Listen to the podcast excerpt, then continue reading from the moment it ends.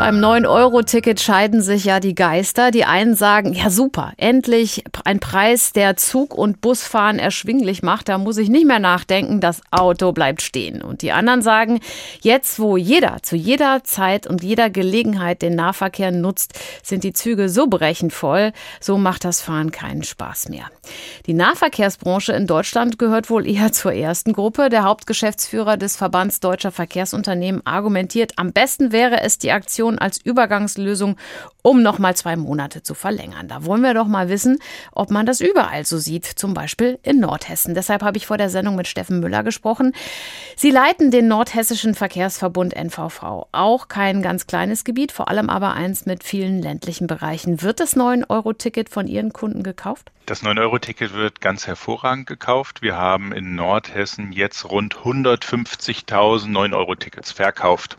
Was sagen Sie denn zu dem Vorschlag, das jetzt dann zu diesem Preis um zwei Monate zu verlängern? Ja, das ist ein pragmatischer Vorschlag. Alle merken, wie sehr jetzt diese Zahl 9 Euro, die eben ganz, ganz deutlich unter dem liegt, was sonst Fahrkarten kosten, dass das angenommen wird und müssen agieren. Die Politik ist da stark gefordert und wir wollen eben auch als Bus- und Bahnbranche sagen, ja, wir sind bereit und gebt uns noch ein bisschen Zeit zum Nachdenken, verlängert es erstmal. Wie sieht es denn mit der Finanzierbarkeit aus? Der Bund zahlt ja drauf. Das kann Ihnen ja aber erstmal egal sein, oder? Ja, mit einer Egalhaltung kann ich ja jetzt nicht unser System hier steuern. Die Finanzen dahinter sind der zentrale Knackpunkt. Wir wollen gern auch dem Kunden günstige Tickets zur Verfügung stellen.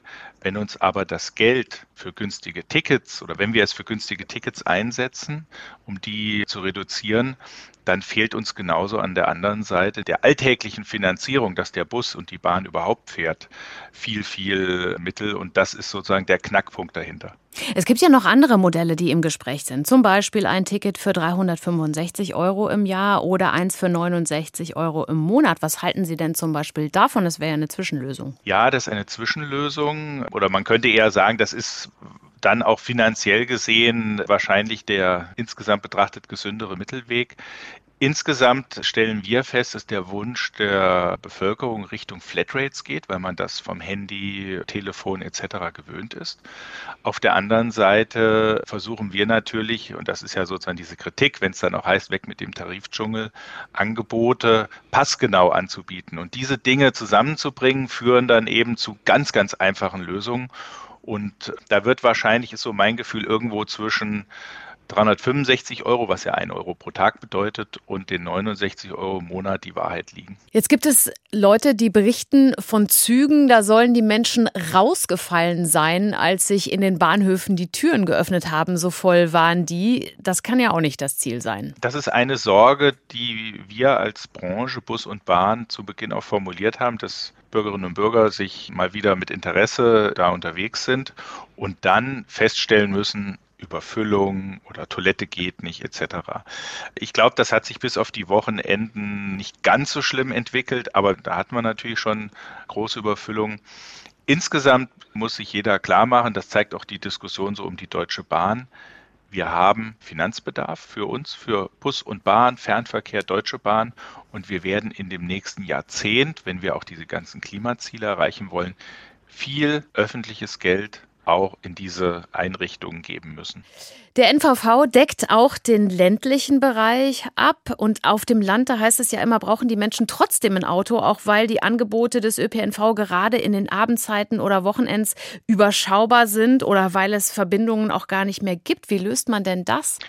Wir haben bei uns in Nordhessen, also der NVV, der Nordhessische Verkehrsverbund, deckt das obere Drittel des Landes Hessen ab, eine Million Einwohner dieses Versprechen abgegeben, dass wir im Stundentakt jedes Dorf anbinden. Und das tun wir aktuell erstmal flächendeckend montags bis freitags und werden in den nächsten Jahren, und da sind wir wieder dabei, wenn das Geld dafür da ist, das weiter ausbauen. Und dann wird das eine Mischung sein. Wir werden einmal ganz klassischen Linienverkehr haben, der ist auch das Rückgrat. Und wir werden in den Schwach- und Randzeiten dann auch mit diesen neuen Angeboten on Demand arbeiten. Da wird noch einiges kommen. Trotzdem muss immer gesehen werden, der Stundentakt sorgt dafür, wenn jemand sich jetzt dagegen entscheidet, dass er sagt, okay, nochmal eine Stunde später. Und diese Flexibilität, die wir auch, wenn wir an die ganzen Angebote, die wir am Computer oder auf dem Fernsehen, wo wir auf die Sekunde sagen können, jetzt holen wir uns einen Film, jetzt bestellen wir uns online eine Pizza, das ist ja das, wie wir auch konfrontiert werden mhm. in unserem Bereich.